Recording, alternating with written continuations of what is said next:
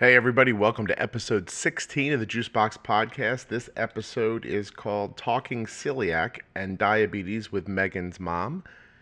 Brandy is Megan's mom, and Megan is an adorable little kid who has type 1 diabetes and celiac. They are also from Canada, so most of this episode is spent with me making really strange comments based in absolutely no reality. Um, it turns out that much of what I know about Canada I learned from a cartoon in the 1970s. Don't forget everything that you read on ardensday.com or here on the Juicebox podcast is not to be considered as advice. You can go to the bottom of ardensday.com or juiceboxpodcast.com for a full disclosure, but always, always, always consult a physician before making changes to your medical plan. All right, here we go. Moose and squirrel. Hi, I'm Brandy. I'm Megan's mom, and we are listening to the Juicebox podcast from Alberta, Canada.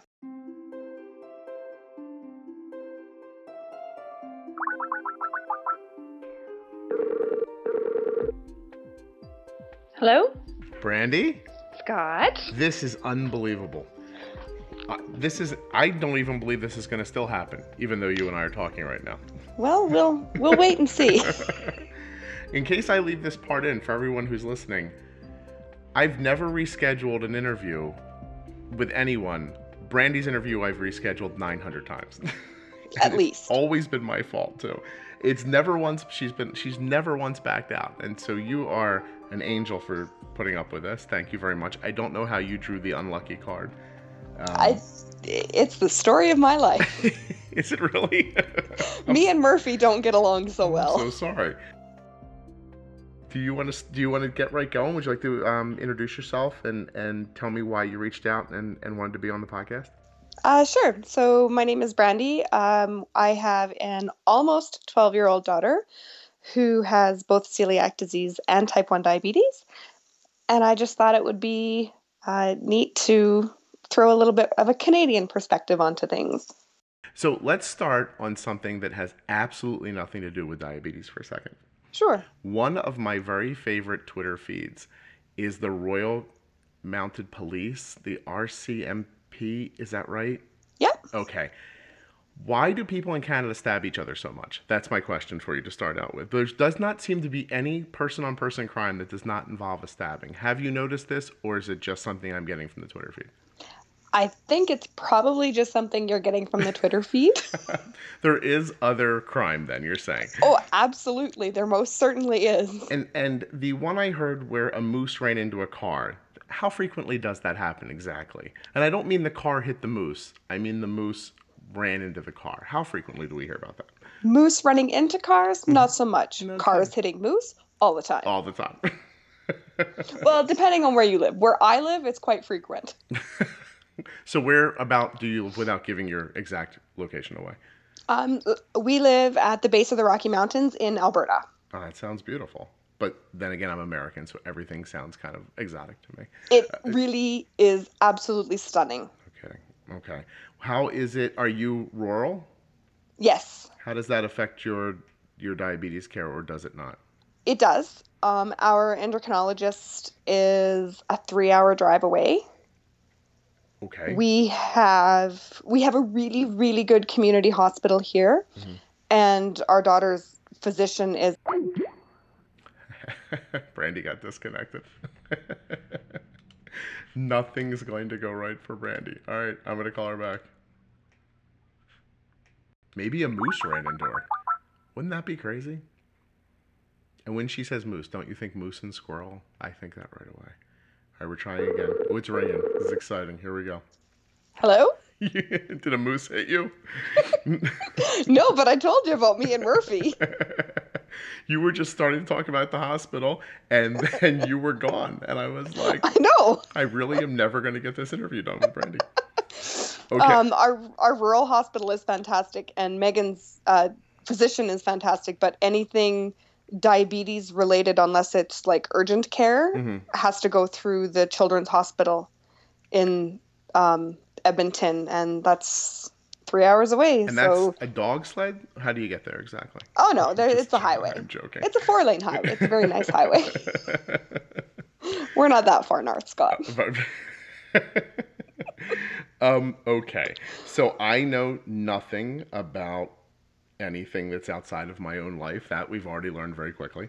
Um, and and so you're going to teach us a little bit about something else that's outside of my life that I don't know anything about, which is the the mixture of type one diabetes and and celiac. And so let's start like with a couple just little small small things. Like how old are we? We are saying your child's name because we Yes, her name is Megan. Megan and Megan is how old right now? She is three weeks short of 11. Okay, and when was she? Or, diag- sorry, three weeks short of 12. Oh, she's going to hang me. you just you just you know it's okay. Listen, you can blame the uh, the Skype confusion. Um, Sure. So just about twelve years old. When was she diagnosed? How old? Uh, she was diagnosed with celiac disease um, about six weeks short of her sixth birthday. hmm And then she was diagnosed with diabetes when she was eight and a half. Oh, okay. So the celiac came first. It did. And, and how did that? So so what was living with just the celiac like? And what were the the adjustments and the long term Um, implications? initially, it was a bit of a pain in the backside. She was a very, very sick little girl before she was diagnosed with celiac disease, but it took us a very, very long time to get the diagnoses hmm with a lot of persistence on our part. Um, we knew what it was, but we couldn't get the doctors to listen to us to actually do the tests. So she was sick for probably a good three years before we got her positive diagnosis. And what After she, what does being sick mean? Like being sick, um, timing how long to the minute after she ate something that she would be ill, okay, um, sick to her stomach very badly. She did so much damage from being sick that she ended up with acid reflux because she damaged her esophagus. so there was there's after she would eat something that I don't want to say didn't agree with her, but something that I guess she's allergic Something to. Something that had gluten in it. anything with gluten in it, she would vomit. Then that was best case scenario, Best, yes. I see. That was well then. Okay, so we'll um, all imagine worst case scenario, but it, it involves probably the other side.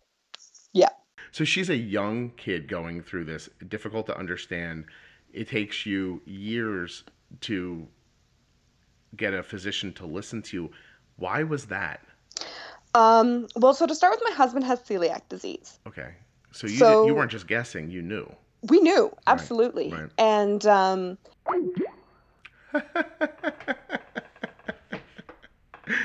she got disconnected again. This is hilarious. Hold on. Just stick with me for a second here. This one might end up. I'll edit out the big gaps.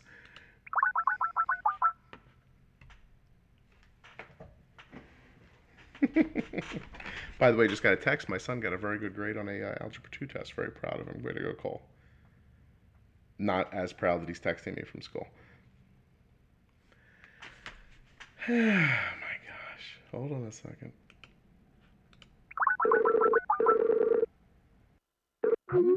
Uh, it's interesting to see how the sausage is made. Most of them don't go like this, actually.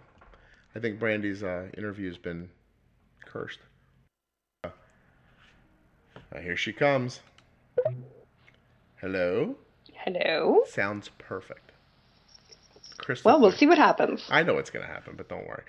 It's going to go fine the rest of the way. I'm not touching anything, by the way. Not that I'm saying you are, but I just want to let you know it's not. I'm not punking you, I think is what I'm saying. so, okay. So, Megan's got a. Uh, blah, blah, blah. Megan has celiac disease. We're going back a little bit, but so does your husband. So, you know what you're talking about when you go to the doctor, yet you can't get them to even test for it. No, after they did the first test and it came back negative, that was the end of it. They Um, wouldn't hear of it ever again.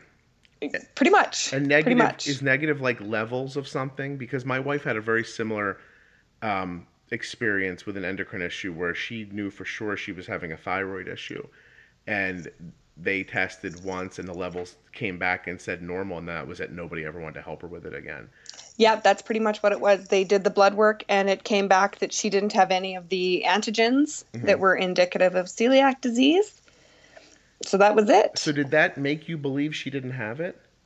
At first it did. We thought maybe it was lactose Okay. So or you- something else. So you start chasing a whole bunch of other tails trying to figure out what it is. We did, and she wasn't growing. Okay. Um, which was a really, really big indicator. Uh, how does how do you treat celiac? Like, what's the treatment for it? Is it is it just dietary? It is actually. Okay. So did you just make the switch on your own at some point? We did for a test period. We did for um, the spring break Okay. when she was in kindergarten, and it was amazing the difference. And then we went back, and of course, for the tests to come back positive, you have to be consuming the poison. I see. Okay.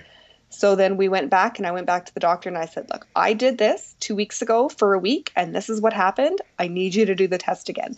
And I honestly think the doctor did it just to humor me, Mhm. to shut me up because I was being a pain in her butt. So then a week after we did the blood work, again, the doctor called me and she said, You're never going to guess what happened. I said, It's positive, isn't it? She said, Yeah. And she told me what the antigen levels were, and I was floored. In Canada, you need an antigen level, a protein count of 7 hmm to be have a positive diagnosis, and Megan's came back at twenty one thousand. Oh, okay. Well, then more than seven. It was highly positive. And so then, does the doctor send gifts to the house, or they're just flowers? How does that work? How does that? No, it was it was just a well. I guess we know what's wrong with her. so you were relieved and angry at the same time, maybe? I was just happy Good. that we knew what it was. Um, we ended up. She said just do gluten free. So we did that, and then we found out a little while later we actually had to go see a gastroenterologist. So we did, and they wanted to do a biopsy. But to do the biopsy, she again had to be consuming gluten for six weeks. Oh, which in the end wasn't a bad thing. So we did it over summer vacation, so it kind of wrecked her summer because she was feeling pretty rotten. hmm However, she went from being really ill to feeling better to being ill again, but knowing what was making her sick. hmm So in her mind, she knew, and she was old enough that she didn't want to go back and repeat that feeling again. Okay. And does So that, that would- does that help her now? Do you think that moment helps her now in real time when maybe she has to make dietary decisions that aren't popular for a little girl to make? Do you think that? Oh, absolutely. Yeah, yeah, she remembers. Absolutely. She is very, very vigilant um, as far as anything containing gluten goes because she gets very, very sick. Okay. And and so when did the growth pick back up after the gluten stopped? Unbelievably so. No kidding. Now is she back to where you would imagine that she was going to be had this not happened? Like has she caught up, I guess I'm asking? Yeah, I think so. Wow, that's crazy. She she seems to be where she needs to be on the growth chart. She's still small, but she mm-hmm. always will be. Yeah. What is it about ingesting gluten when you have celiac that stops growth? Do you know? I do. It's so when her body detects gluten, her immune system sees it as an enemy. It is an autoimmune disease, Mhm. same as type 1 diabetes. Unfortunately, what happens is her immune system attacks the lining of her small intestine, Ah. killing it, thereby, therefore, preventing absorption of nutrients. Oh. And so there's a repair of that after the gluten stops, or is Eventually. it been, or uh, uh, so it's not been damaged beyond repair. It it slowly rebuilds itself. It does. And it took about, I'd say, probably about four years Wow. because her damage was quite extensive. Sure.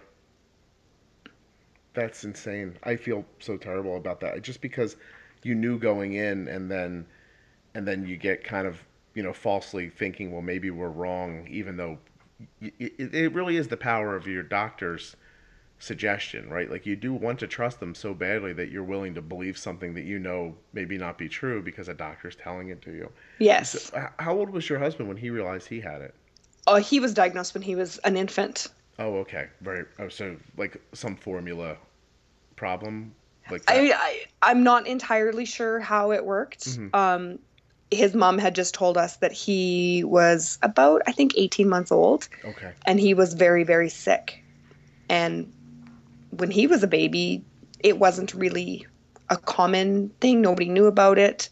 And they happened to live in a large center, and they got lucky when they took him to the doctor, and it was somebody who had seen it a Mhm. couple times before, and admitted him to the hospital right away and they did a stomach biopsy and found it. And that's something.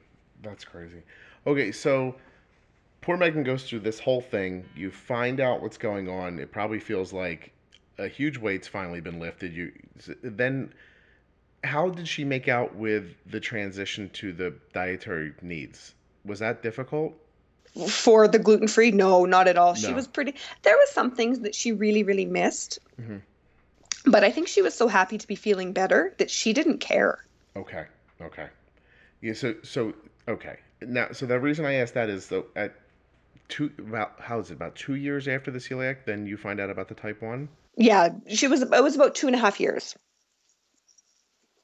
Kind of take me through that a little bit. How, what were the what were the signs and and how long did it guys take you guys to to figure out what was going on and how did you figure it Uh, out? Looking back, it was probably about six months. But hindsight is twenty twenty, of course. Sure. Sure. Sure. So she, you know, kind of miserable, not really herself. You put, you know, it's easy to write things off, right? Oh, they're tired. Oh, they're growing. Oh, she's coming down with something. Absolutely. And then just before Christmas that year, um, my husband broke his leg quite badly, and he had to be taken into the city for an operation. Now, I don't want to make light of this, but was it a moose? No, Not a moose. it wasn't. It was freezing rain. Hey, see that seems Canadian to me. There so, you so go. he was attacked by freezing rain. He We'll- was. We'll get back He, to that. um, We'll get back to that later when we talk about Sasquatch when we get to that part. So okay, s- sorry. So okay, so your husband really hurts himself and and you're he's goes to the hospital. I'm sorry. So then, yeah, so goes to the hospital and they send him home. You know, can't cast it yet. Swelling's too bad. Come back in two days. So we did. And then we go back and they said, well, you've got to go to the city for surgery. The break was worse than we thought it was when the radiologist looked at it. So we're three hours away from the major medical center. hmm They took him in early, early in the morning by ambulance. We followed. Now, the weather was absolutely horrendous, and the roads were probably the worst that I've ever driven on. Right. So it was a bit of a stressful situation. She's not feeling very good. Understandable. Right. We get to Edmonton. My husband's parents live in the city, so we have somewhere to stay. But she's just not herself at grandma and grandpa's. She's clingy, she's whiny, she's just not feeling very well. Okay. Then, you know, you kind of, we're back and forth to the city every couple weeks because of appointments for follow up. And this goes on for six weeks Okay. in January, we went to San Diego. I was going on a business conference. My husband and Megan were supposed to come. Of course, my husband couldn't fly. Megan still came, and she was miserable. hmm She didn't feel well. She was tired. We spent a day at Legoland, and she cried because her legs hurt, and to the point where she couldn't walk. Right. You know, she wanted me to carry her by the end of the day. Now, keep in mind, she's eight and a half years old. Yeah. Yeah. So, this is very much not a normal behavior. Do you have any pictures from that trip? I do, I just- but I, and I've looked. yeah. I, I know exactly where you're going, and I've looked, but I couldn't really see it. But I think because it was so sunny there, hmm you know, she'd gotten some color, Right. It sort of changes things. Yeah. No, I know what you mean. you know, but you could kind of see, you know, she had the dark circles under her eyes and stuff like that. And so we come home and she's drinking a lot and drinking a lot. And I originally thought it was because we had come home to such a dry, dry climate because where we live, it's it's almost like a mountain desert. So, you know, your skin is dry because it's well, it's 30 below and there's absolutely zero humidity. Right. So you drink more, right? And you're just trying to get back to being not at sea level and reacclimatizing yourself to our altitude and everything like that. And it this went on for probably two weeks after we come home. And then we had to go into the city for a follow up for my husband. So we had left her here, and my parents live in the same town as us. Okay. So she had went to school. I had dropped her suitcase off at my mom's, and things like that. And it was just one of those kind of in the back of my mind going, I wonder if she has this, but no, she can't possibly. Because I grew up with friends who had type 1 diabetes. And it was starting to look like that to you. So I was like, yeah, you know, I wonder. No, it can't really be. And you just kind of write everything off. Mm-hmm. And it's so easy to do. And the Friday before, she had come home from a cross country ski trip and it was beautiful. It was like some weird mother nature anomaly and it was like warm enough to barbecue. Right. So we had had hot dogs for supper cuz who doesn't want barbecued hot dogs in February? Yeah. exactly. like it's and she didn't want any. And that's, you know, like what 8-year-old doesn't want barbecued hot dogs? Like in the middle of winter like it's a crazy treat and everything. It just seems Exactly. really strange, right? and Especially- yeah. she chose not to eat dinner. So she went to bed. She didn't feel good. She woke up the next day and, you know, she had a fever Mm-hmm. and was sick to her stomach. So you think the stomach flu, right? Right. And this went on. And then on the Monday, we had to go to Edmonton for my husband's appointment. She actually called my mom's house and said, Grandma, I don't feel well. I feel like I'm going to pass out. You know, please come and get me. So my mom went and got her.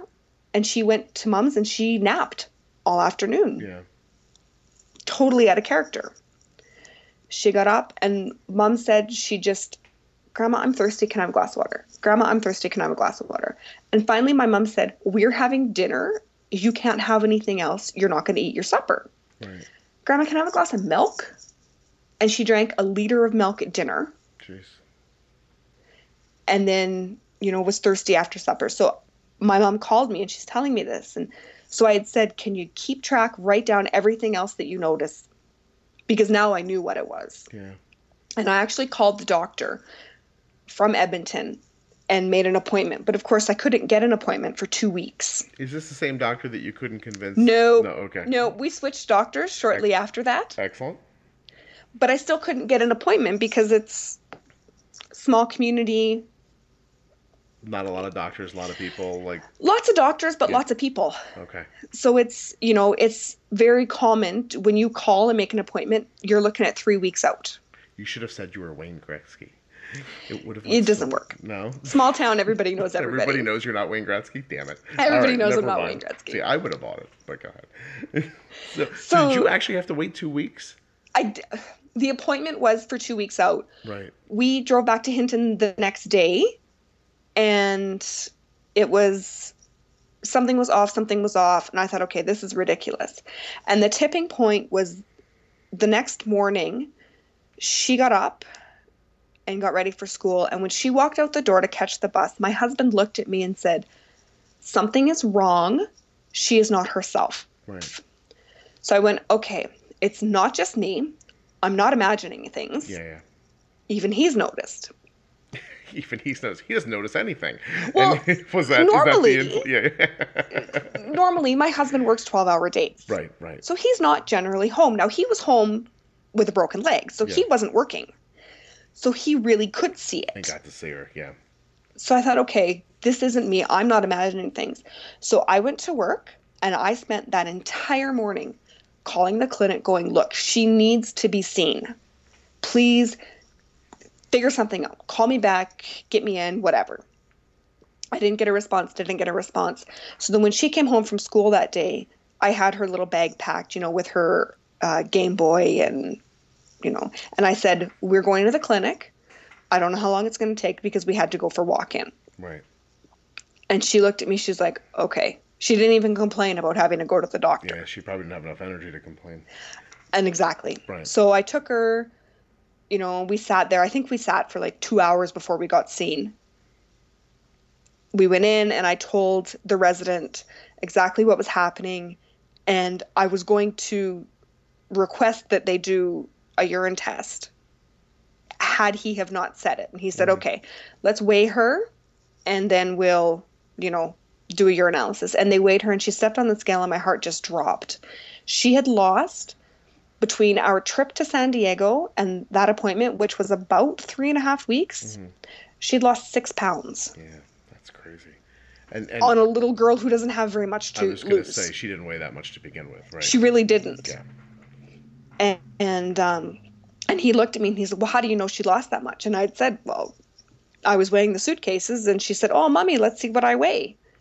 So I had a definitive number in my head that I knew what she had weighed. So then when the urinalysis came back and he came back into the room and he said, I need you to go take her to the hospital.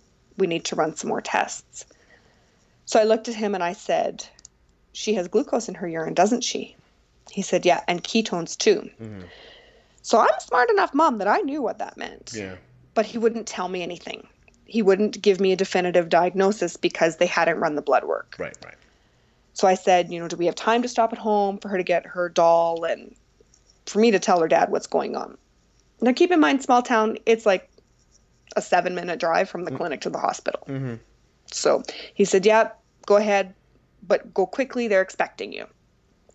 So I got up there and they took her into her room and they come in with the glucometer and it just came back high.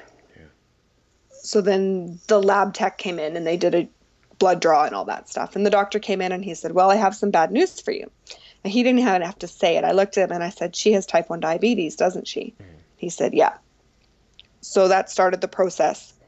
Came back, her blood glucose was 39.9, which equates to 718. Wow. Yeah, I'm glad you did the math because I never, I never know how to do that. But did you just? Did I hear you typing? Yes. You, so, so you know the formula that tells Yes. me? Yeah. Oh, you share that real quickly with everybody. From millim- from millimoles per liter to milligrams per deciliter, you multiply by 18. by 18. All right then. Now we're learning things. This is excellent. I always see people put their pictures up online, and I'm like, I don't know if that's good or bad. I can't tell. I guess I could have used Google to figure it out, but uh, okay. But we saved it for now, so that's really cool. So if just very quickly, um, if I said to you, Arden's blood sugar is 100, and how would you figure out what that is for you? So 5.5, 5.6 would be what it is in millimoles per liter. So just you do it reverse, you just divide by 18. Listen to we're doing math. I like the math. I'm not good at it, so that's why I like to let other people do it for me. Oh, there you go, and I love it. I, I could tell because while you were talking, I could hear the fingers. You were like, "I'll just let him know what this means right now." It's excellent. Very I have an adding machine on my desk. D- do you really? I do. It's excellent. I love that. I like. Does it have a tape that comes out of it? Like, could you like, It does. like, do you have to pull a handle at the end, or is that just old No, right. that's very old school. That's old. Why do you have an adding machine? Um, my second job is I do books. I gotcha. Okay. Okay, so there she is with a extremely elevated blood glucose. She's got ketones in her. They keep her for how long? How long do you guys end up staying at the hospital? Five hours?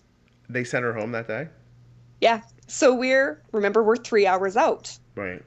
So we they weren't sure um, if they were going to keep her and send her by ambulance, or if they were going to let us drive her in. Right. And so then they communicated back and forth with the children's hospital, and our family doctor happened to be the doctor who was on call. Mm-hmm. And so he advocated for us and said, look, these are smart people. I can guarantee she'll have her there. You know, you tell us what she needs to do, and that's what they'll do. So it was finally about 11:30 that night, and he come in and he said, okay, here's a letter of introduction. You have to have her at the Stollery at by 11 o'clock tomorrow morning. She can't have anything with carbohydrates to eat, but she can have protein if she's hungry give her eggs cheese things like that Right. and there was instructions that if she started vomiting through the night or if she spiked a fever i had to bring her straight back to the er immediately Just going to take a really quick break here to remind you that. Oh, God, I forgot what I wanted to remind you about. Oh, no, I didn't. Hold on, I remember. You can follow me on, you know, the social medias at Arden's Day or at Juicebox Podcast on Facebook, Twitter, Instagram. What else is there? There's all that other stuff. Anyway, it's a great way to keep up with the podcast and hear what's going on. There are past episodes that you can find at juiceboxpodcast.com. You can subscribe at iTunes, or if you're enjoying yourself listening to the podcast, it would be fantastic if you went to iTunes and left a rating and a review because that's just really great if you can do that. Um, I think that's pretty much it. Let's get back to Brandy. So we did that we went home i got her settled into bed and I packed right. because we didn't know how long we were going to be away. We had no idea what was going to be happening. And I think I finally got to bed out, oh, I don't know, two, three in the morning. So there begins my no sleep. Your no sleep thing. You were getting ready for it right away. Absolutely. And at what point does the St. Bernard with the whiskey barrel show up and take her to the hospital? Yeah, again, not, so that's not, not happening how it works. here. Damn it. All right, never mind. Everything I think about Canada is not true. I, shocking. And we don't live in igloos either. that I didn't think. I didn't think you were in an igloo. That I just I just imagined you lived at a hockey rink next to no. a, next to a Tim Hortons. That's what I thought. But okay, um, so okay, so so this is really interesting because it's a much more slow pace. It's not the like oh my god, oh my god, rush, rush, rush because her blood Megan's blood sugar was. I, if I'm remembering correctly, around the same level as Arden's was, and they were treating Arden like she was about to, uh, about to not be with us anymore. Um, did they give you a feeling for how close she was to? They did. Okay. Um, she they said had we have waited until the next day, mm-hmm. she would have been in DKA. Okay. So that was that was our saving grace was that she wasn't in DKA yet. Mm-hmm. She was very close. And that was the the reason behind the of course if she starts vomiting or spikes a fever bring her back right away. Okay. But what they did do um, at our local ER is they did hang an IV and they did put her on um, Toronto insulin for a few hours, so it did bring her blood sugar down a little bit. I see. It bought some time, probably. It did. It bought us some time. Okay. So we got drove in the next day, dropped my husband off at his parents' house because he's still on crutches, and we had no idea what was going to happen. Because he was attacked by frozen rain. He really was. And of course, this is the middle of February, and again, it is freezing cold. It was probably minus 30. I can't even imagine what you're saying. Like, I don't have a frame of reference for that either. Okay, well, minus 30 Celsius is about minus 25 Fahrenheit. So, is that like snot comes out of your nose, freezes to your face cold? It doesn't even come out. It does. Because it's frozen. It first up in your nose. Yeah. Okay, let's leave it at that. Okay, so so she, oh jeez, so you guys are at the hospital. Your husband, who's been attacked by freezing rain, has a broken leg. Your daughter, who um, who were being diagnosed with type one diabetes. You, who has now been up all night long. You guys roll in. You must be quite the sight coming into the hospital.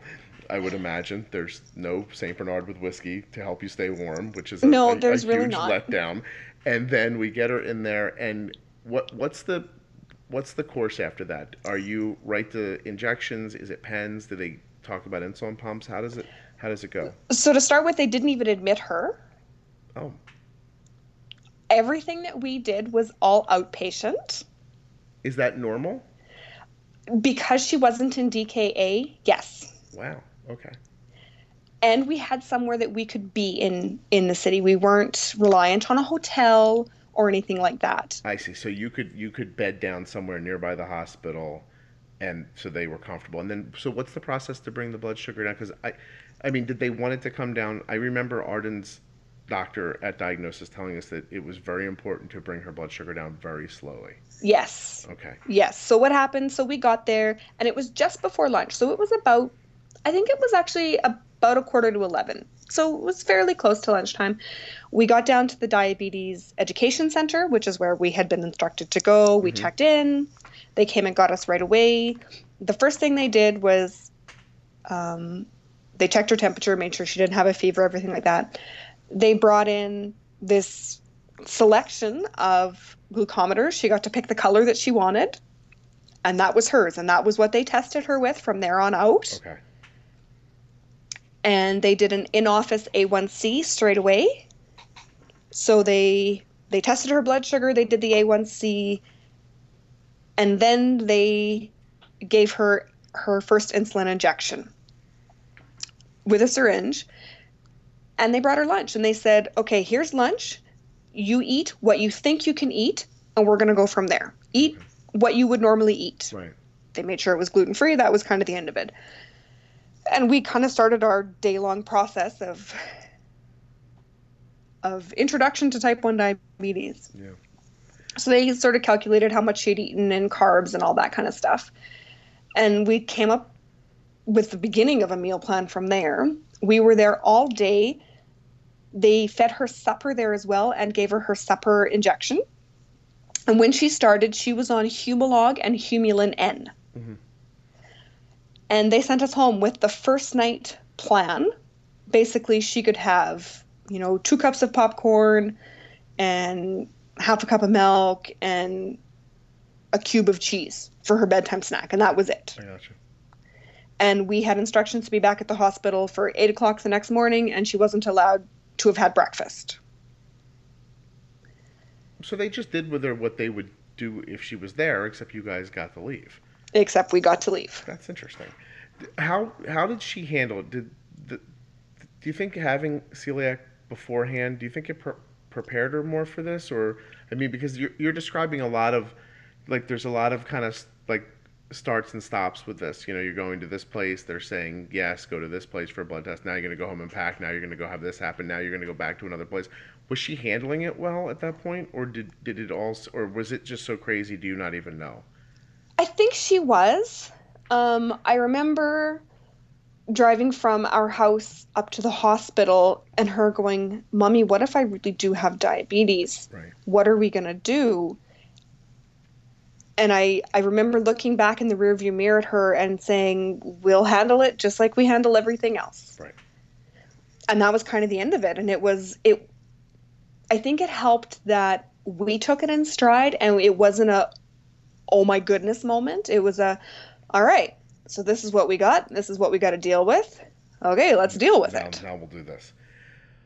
Wow, that's so. So tell me this, because you, I see people talk a, a lot online when they say, you know, I have celiac and type 1 and it's so tough. Is it tough because they somehow combat each other or is it tough just because they're two intensive different issues and you're dealing with them both 24 hours a day? Or do they actually conflict with each other somehow? They they do if if she inadvertently gets gluten mm-hmm. or consumes something with gluten, we do we see a huge spike in her blood sugar. Okay. Because of course course, it sets off an inflammatory response. I see. Which in itself affects blood sugar numbers. The same as allergies or a cold or anything else would. How frequently do you think, even though you're being very careful, how frequently do you think that that happens where things are given to you that people think are non gluten but they aren't? Is that a, a common occurrence for you or? For us, no. No. No, we're pretty, we're very vigilant. Mm-hmm. Um, and unless we know where it's coming from and how it's been prepared, generally she won't eat it. She stays away from it. It's probably happened maybe a handful of times, generally in a restaurant environment. Mm-hmm. How how much having um, celiac before type one do you think got you prepared for eating healthy with type one? We really didn't have to change anything. Right.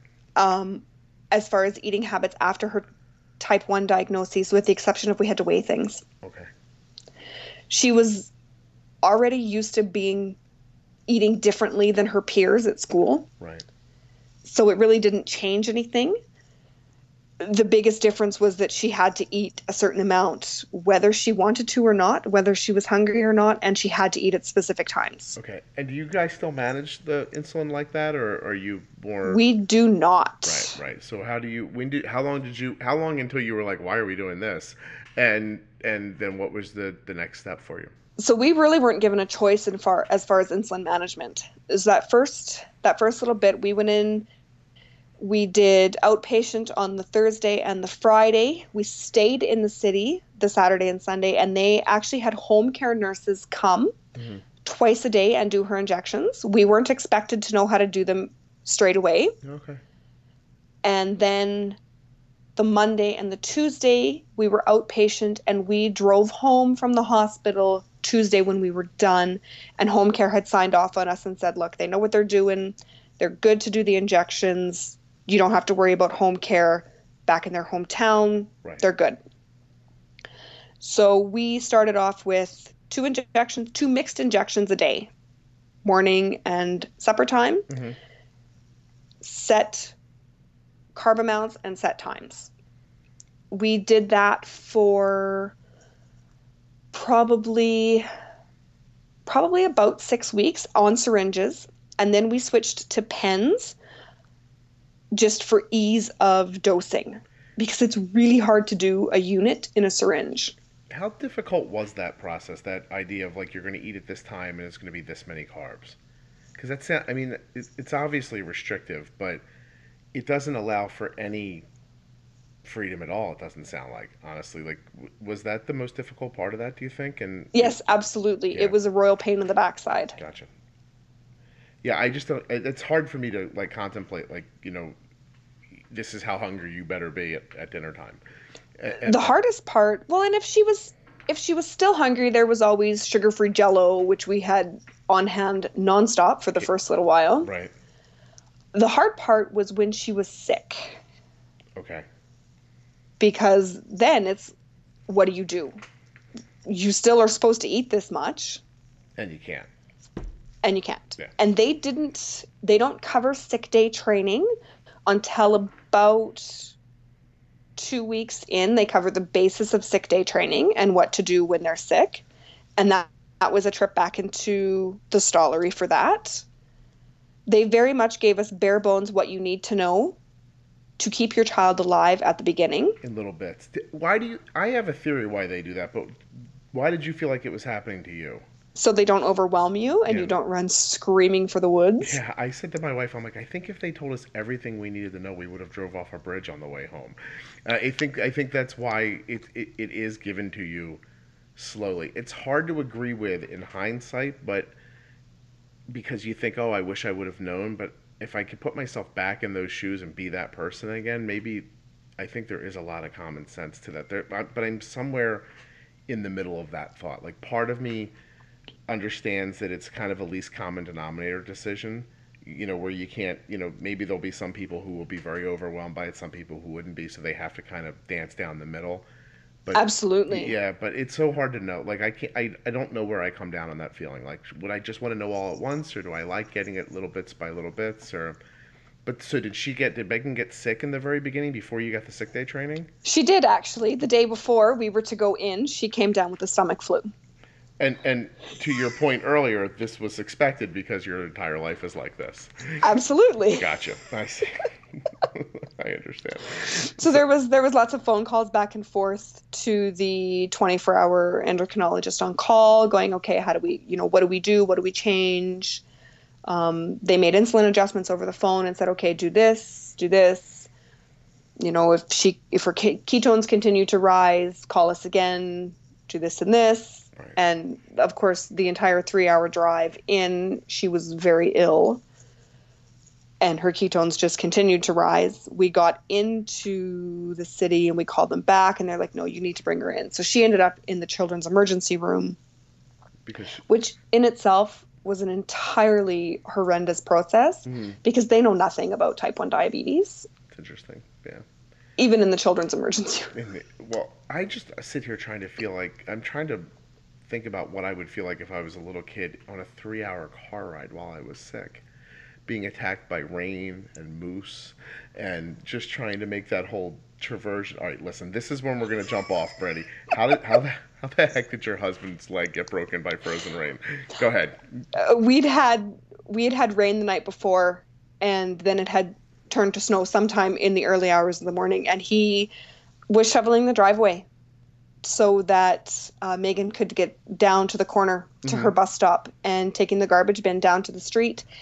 And he just slipped oh, and landed on it wrong. How is he now? Is did it heal okay for him? Uh, he has a plate. Wow. Jeez. And seven screws. Unbelievable. That's crazy. And a moose didn't run him over while he after he'd fallen, right, or anything like nope. that. Nope. Oh, Jesus, that's crazy. You it was just totally a fluke. Luck. That's not. Tell us some of the other bad luck things that have happened in your life that aren't health related. Could just run down the top six as they pop into your head. Um, okay. I don't know. I think they're all health related. They're all health related. you get the health ones. Uh, is there um other endo issues in the family? Um, my mother-in-law has uh, autoimmune thyroid disease. Mm-hmm. So there's that. That's those are the only endocrine issues. Okay but there is other autoimmune disease in our family. That's uh, it, it, they they say it really does run like that.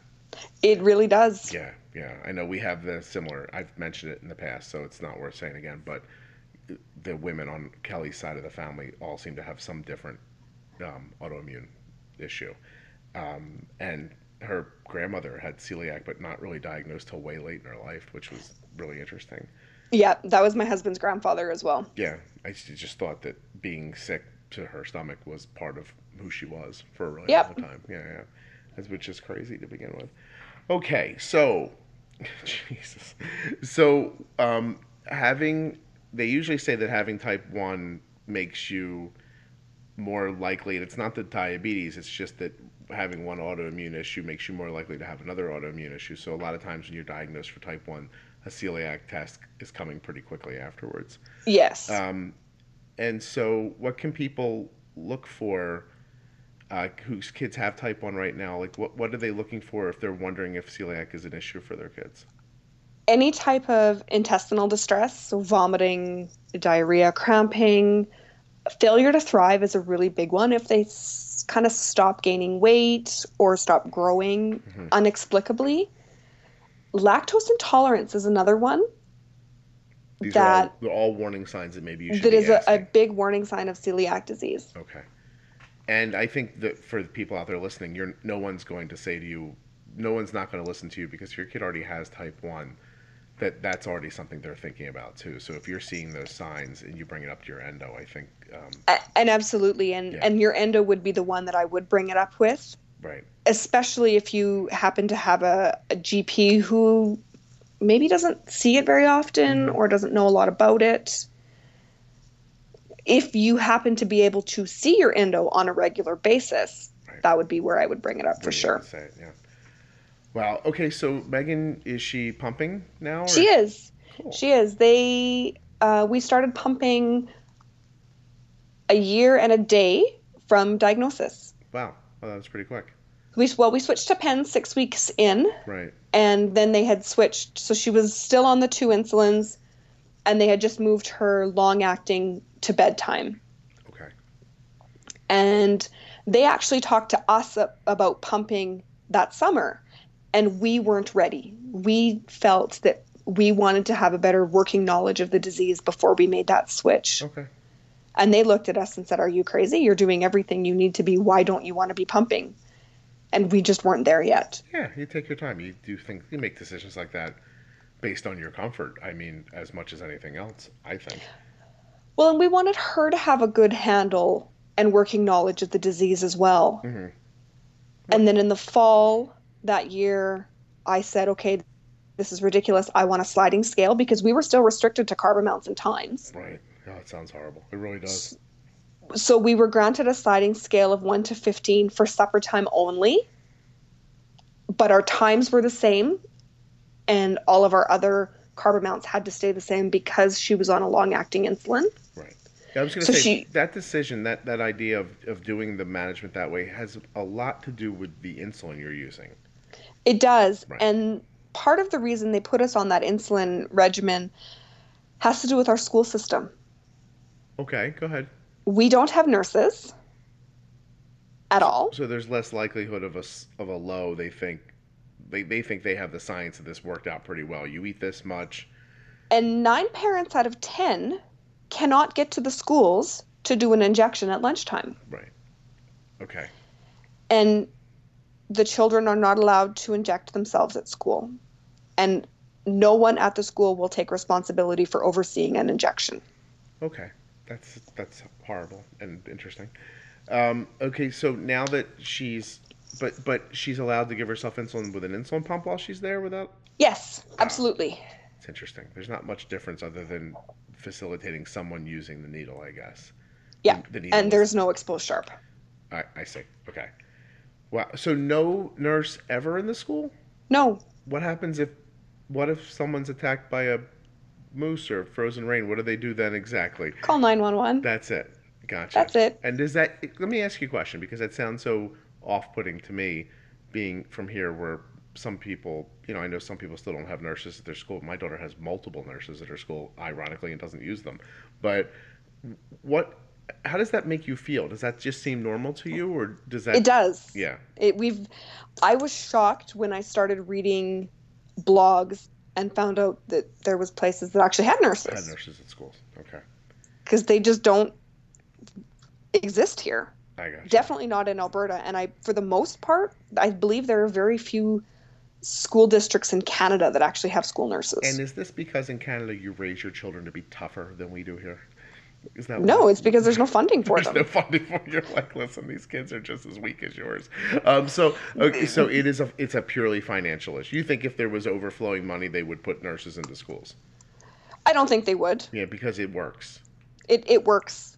Kidding. And then there's, of course, you then you would get into legalities. I'm sure.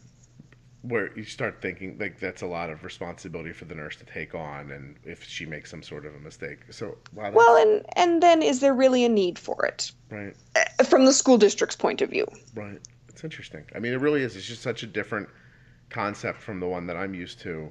That that hearing you say that is like crazy. Like it sounds crazy to me, as crazy as it sounded to you when you were like, "There's schools that have nurses in them." That that's that's really interesting. Um, wow. Okay. See, we're learning a lot about Canada. There have been a lot of misconceptions that we've cleared up, and a lot and a lot of things we didn't know that have been brought to light. Eh, That that really is fantastic. And you do love hockey, right? Absolutely. That's not going to be a misconception, is it? No, not at all. That's fantastic. Okay, so how how would you say that Megan's health is now? Do you feel like things are in hand? you? phenomenal. Yeah. How long did it take you to get to the point where you could say that? Um, a while, Yeah. Years? probably. Yeah. I think that's right though, honestly. There's Yeah. so so much to take in and figure out that, you know, years is reasonable. I think there's so many experiences you have to have over and over again before you can even see the pattern in them. Oh, and, absolutely. And, and then make good decisions that it takes that kind of time. Is she using any other kind of technology besides a pump? She is. She is on an Animas uh, Ping insulin pump, still using the Humalog insulin, Okay. and we have a Dexcom G4 as well. Oh, cool. That's excellent. And it is. And Dexcom actually wasn't even available in Canada until 18 months ago. Okay. And we, as soon as it was available, we had our endocrinologist write a script for it. Is that something you heard about online? Absolutely. Yeah, that's something. Um, okay, I had a question that just slipped right out of my head. Darn, that doesn't usually happen. Um, technology. blah, blah, blah, You hear me. Yeah, these are me me going back through my thoughts. That's okay. Um, but I'm lost. Where did my thought go? You might be bad luck for me too. I now realize that all these reschedules have nothing to do with me. This is your Murphy's Law thing rubbing off all the way from Canada to me in New Jersey. I, this- Absolutely. none of this was my fault. Um, so you know what? Too, I just sent my lawnmower out to be repaired. I thought it needed a starter, and the whole motor was shot. I'm wondering if that's not your fault at this moment. Yeah, no, that one's not me. No, you can't put that one on me.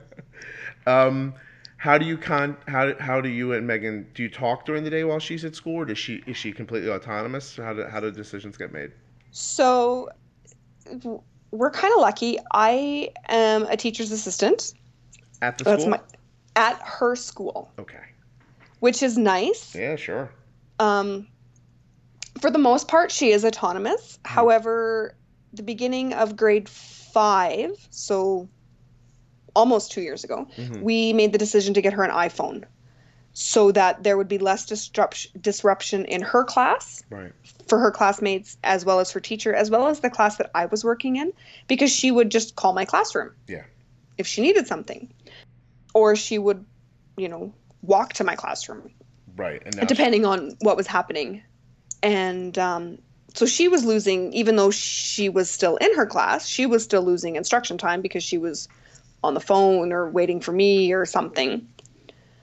And so when we got her the iPhone, her teacher was thrilled. It was great because she was able to just quietly send me a text from her desk and then it sat on her desk until I replied. She could use the timer if she was low, set it for 15 minutes so she didn't forget to retest. Anything like that. I, I have to say that the an iPhone is a huge part of how we take care of Arden too, and and it's been pretty indispensable, honestly. Um, it's fabulous. Yeah, yeah, it really has. It's tough, like, because it sounds so strange. Like, I bought my I bought my daughter an iPhone when she went to kindergarten, which you know made every other parent in my town angry at me uh, because their kids were running home and like, why, why can I get one of those? Um, but it also, for people who think, oh, a cell phone in the class, it sounds like it's disruptive. It is actually the complete opposite of that now.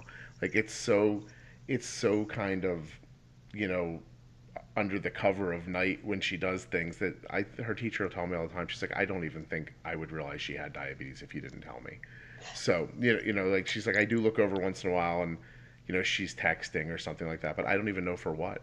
You, you know, like when she's talking to you, it's not like she comes to me first and says I have to talk to my dad, and she's like, it happens you know so in the moment very quickly and you're in and out of it, it she's like it's less disruptive than if she stood up and said to me i have to go to the nurse so yeah, and that's been a huge thing for us too. yeah For us too, and it's you know it was very well spelled out that she was to use it for diabetes purposes only, okay.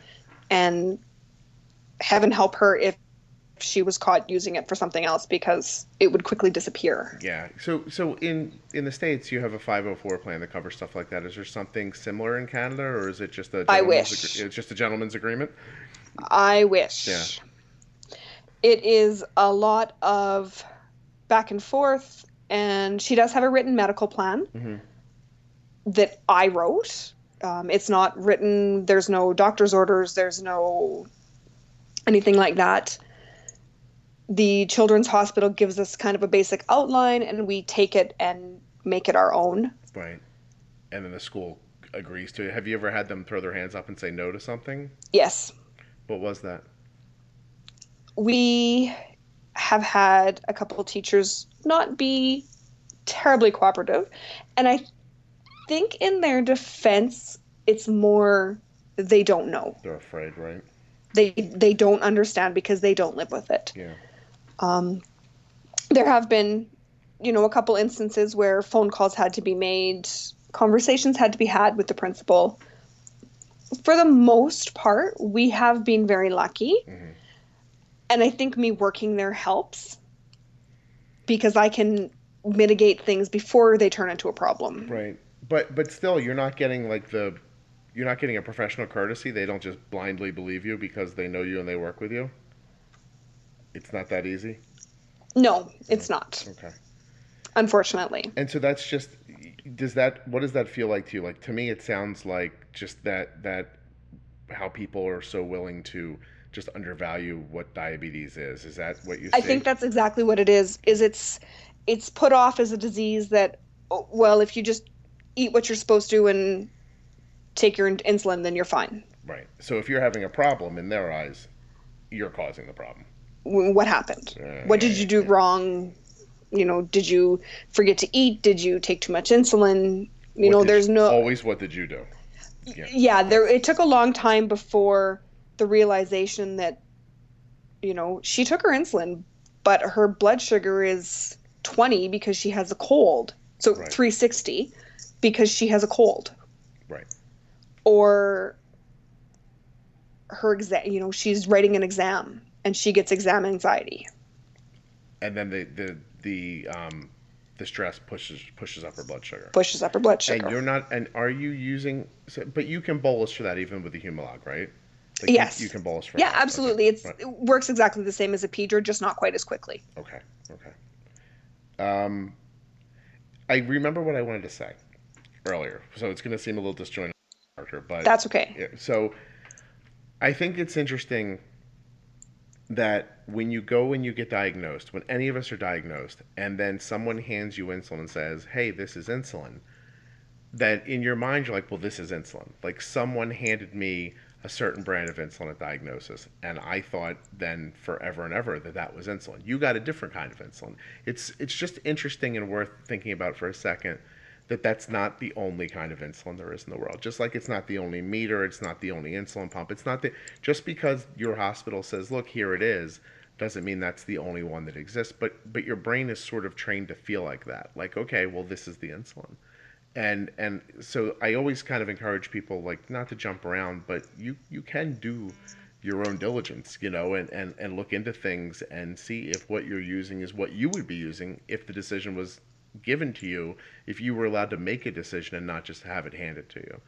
and so um, I don't know that that like I said, it's completely disjointed now out of out of context from where we were talking about it. But maybe if people hear it, they can go back and their mind. I think it's a fabulous point. Yeah. Um, where we are, and I'm not sure if it's that Apidra isn't widely available in Canada or if it's just not widely used. right. For the most part, it's uh, NovoRapid and Humalog are the two rapid acting insulins that Right. are I would that are used. Yeah, I would think that the Novo Nordisk insulin, you know, whether you're somewhere where it's called NovoRapid or somewhere it's called, you know, Novolog or whatever it is, it's the it's the same insulin.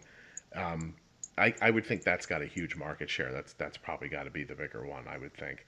Um, and then Lilly's insulin, I would think, is probably pretty large too. And then Apidra's a very small.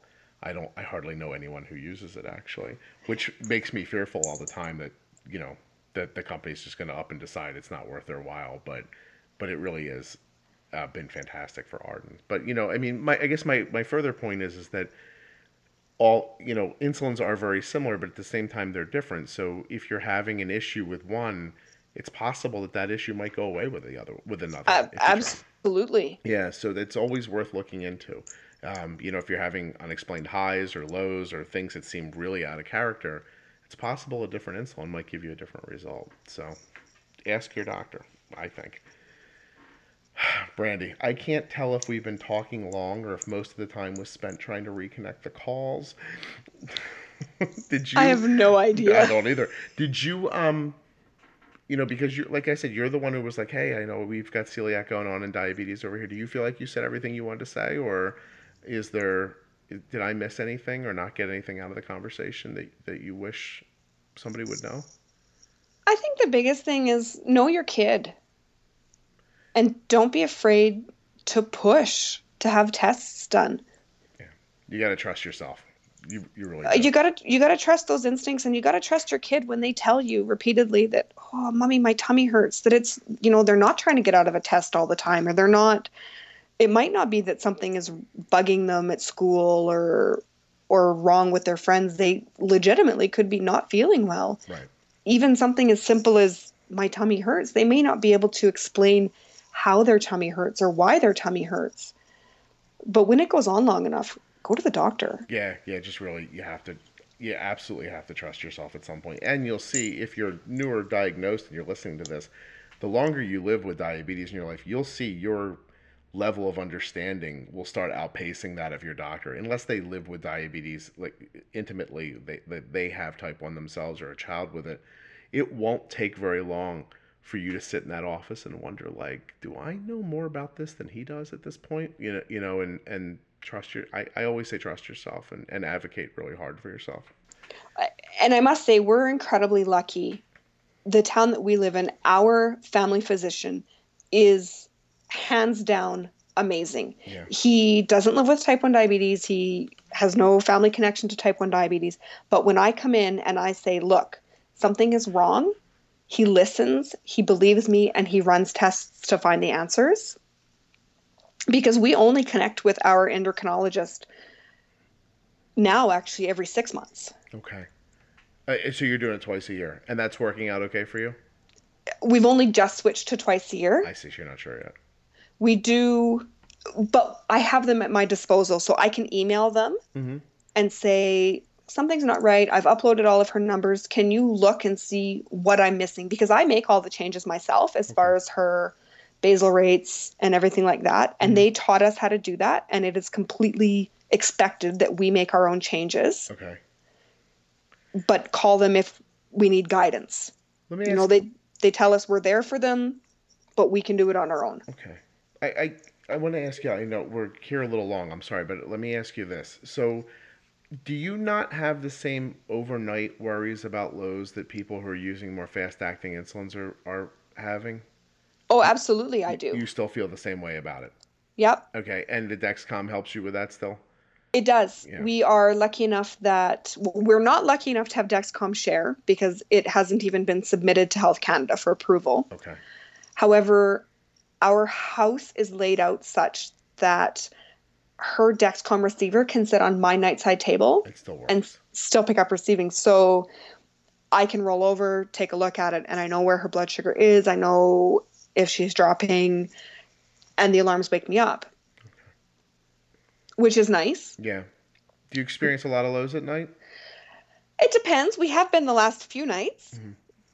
It ebbs and flows, and it It ebbs and factors. flows. Yeah. I'll get everything sorted again, then I'll have her basal rates changed, and then she'll grow again. or hormones will happen again. Is that starting to happen? Are you hitting that spot? Absolutely. Yeah, that's a lot of fun, huh? And let me tell you, I will take a growth spurt or an illness over hormones hands down. oh, really? Oh, yes. Yeah, yeah. Okay. Well, that's good to know. I guess to have to have that because I'm still. You're know, not there yet. No, no. We've had growth spurt um, recently that messed with things pretty well, but I, you know I don't think we've had any real puberty issues yet. So Oh, you'll know. yeah, I'll, I'll know. Will I be more tired than this? Yes, yes, you will. I don't think that's possible, honestly. Um, just the other night again, I had somebody come up to me and they, they like th- this woman I know who's a nurse and she touched my face. She's like, look how dark the circles under your eyes are. And I was like, I, I'm okay. She's like, I don't know if you are. I'm like, I'm fine. Don't worry. But I met a, um, I did a, I did a, I did a talk at a children's hospital in Long Island, New York this weekend, and afterwards I was talking to a lot of the parents, and, and one of the people who came up to me, she was her children were, uh, she had two little boys, and one of them was very newly diagnosed back in December, and she was telling me about, you know, what she's doing overnight, and the one thing I said to her was, I just want to, I just want to warn you that for a number of years I thought I was doing okay with less sleep. I said, but it will track you down at some point, and and It and absolutely will get the best of you. It's the um, it's the frozen rain of diabetes parenting. It will find you. And so, um, you know, I told her, I said, I, I very kind of boldly and in, s- stupidly thought I was the one person in the world that didn't need to sleep as much, and and now that it's caught up with me, I'm having a really hard time like turning that clock back. Yep. Yeah, you It, it's very hard on your body. Yeah. So, uh, so my advice is to uh, find find that balance as quickly as you can before you get to the point where people are touching your face and going, "Look at how dark the circles are under your eyes." And like I said, Or, or commenting at work going, oh, you had a rough night last night, didn't Yeah, you? yeah. You look tired. I actually had somebody. I think I said it in a recent podcast. Somebody just came up to me recently. It's like, "Wow, you look like crap," and I was like, "Thank, thanks." Thanks. Yeah. I, yep. I really appreciate that. Thank you so much. I didn't know, by the way. I can't tell when I look in the mirror, and I don't look like myself. Telltale sign of a growth spurt. Yeah, no kidding. All right. Okay. Uh, Brandy, I am so sorry that it took me so many different times to get you on the podcast, but I'm very glad that we got you here finally. And um, I, I really appreciate you coming on. I want to wish you the best and, and Megan the best and the plate in your husband's leg and whatever other 9,000 things are going to happen to you this year. And I am going to send you a bill for my lawnmower because I think that somehow your bad luck has gotten through to me. Well, you can send me the bill for the lawnmower, but there's no guarantee I'm going to pay it. well, you live It'll not. It'll get lost in the post. Isn't it true you live nine miles or, or nine hours from the post office? Pretty close. oh my gosh. I, everything I know about Canada is from a cartoon in the 70s. I just realized. I have no knowledge whatsoever. Well, maybe you need to make a trek across the border, Scott. Oh my gosh! I, I oh, wouldn't that be nice? I'd love to go anywhere. Um, I do you guys have some like islands out on the east coast, right? Like, Yeah. That sounded nice when I looked into it one time. All right, listen. If I ever get rested up, I will come to Canada. There you go. But it's a pretty big place. I'll find a spot close to you, and All I'll- right. and and then that way I'll have somebody there that um at least if something bad's gonna happen, I know it'll happen to you and not to me. You come somewhere close to us, and I'll make sure you don't get attacked by freezing you rain. will absolutely keep all the bad stuff off of me because it'll be right on top of you. Uh, Brandy, thank you so much. Oh, thank you, Scott. Have a good night. Bye bye. Just real briefly, I want to mention that in the last episode with Karen from Diabetes Blog Week, I threw out the call for people who wanted, who may want to write their own blogs for Blog Week but didn't have a blog of their own to put them on. And I got a nice response and, and met a few new people who are kind of outliers in the diabetes online community who became part of it by getting their voice out. I really want to invite you to go to ardensday.com and read what they wrote. It was absolutely fantastic. In that same vein, if you are interested in being a guest on the Juicebox Podcast, go to ardensday.com or juiceboxpodcast.com, scroll to the bottom, click contact me, and reach out because that's how we find our guests. Um, you could be the next Brandy, and I could say things about where you live that are completely false. Okay, until next week.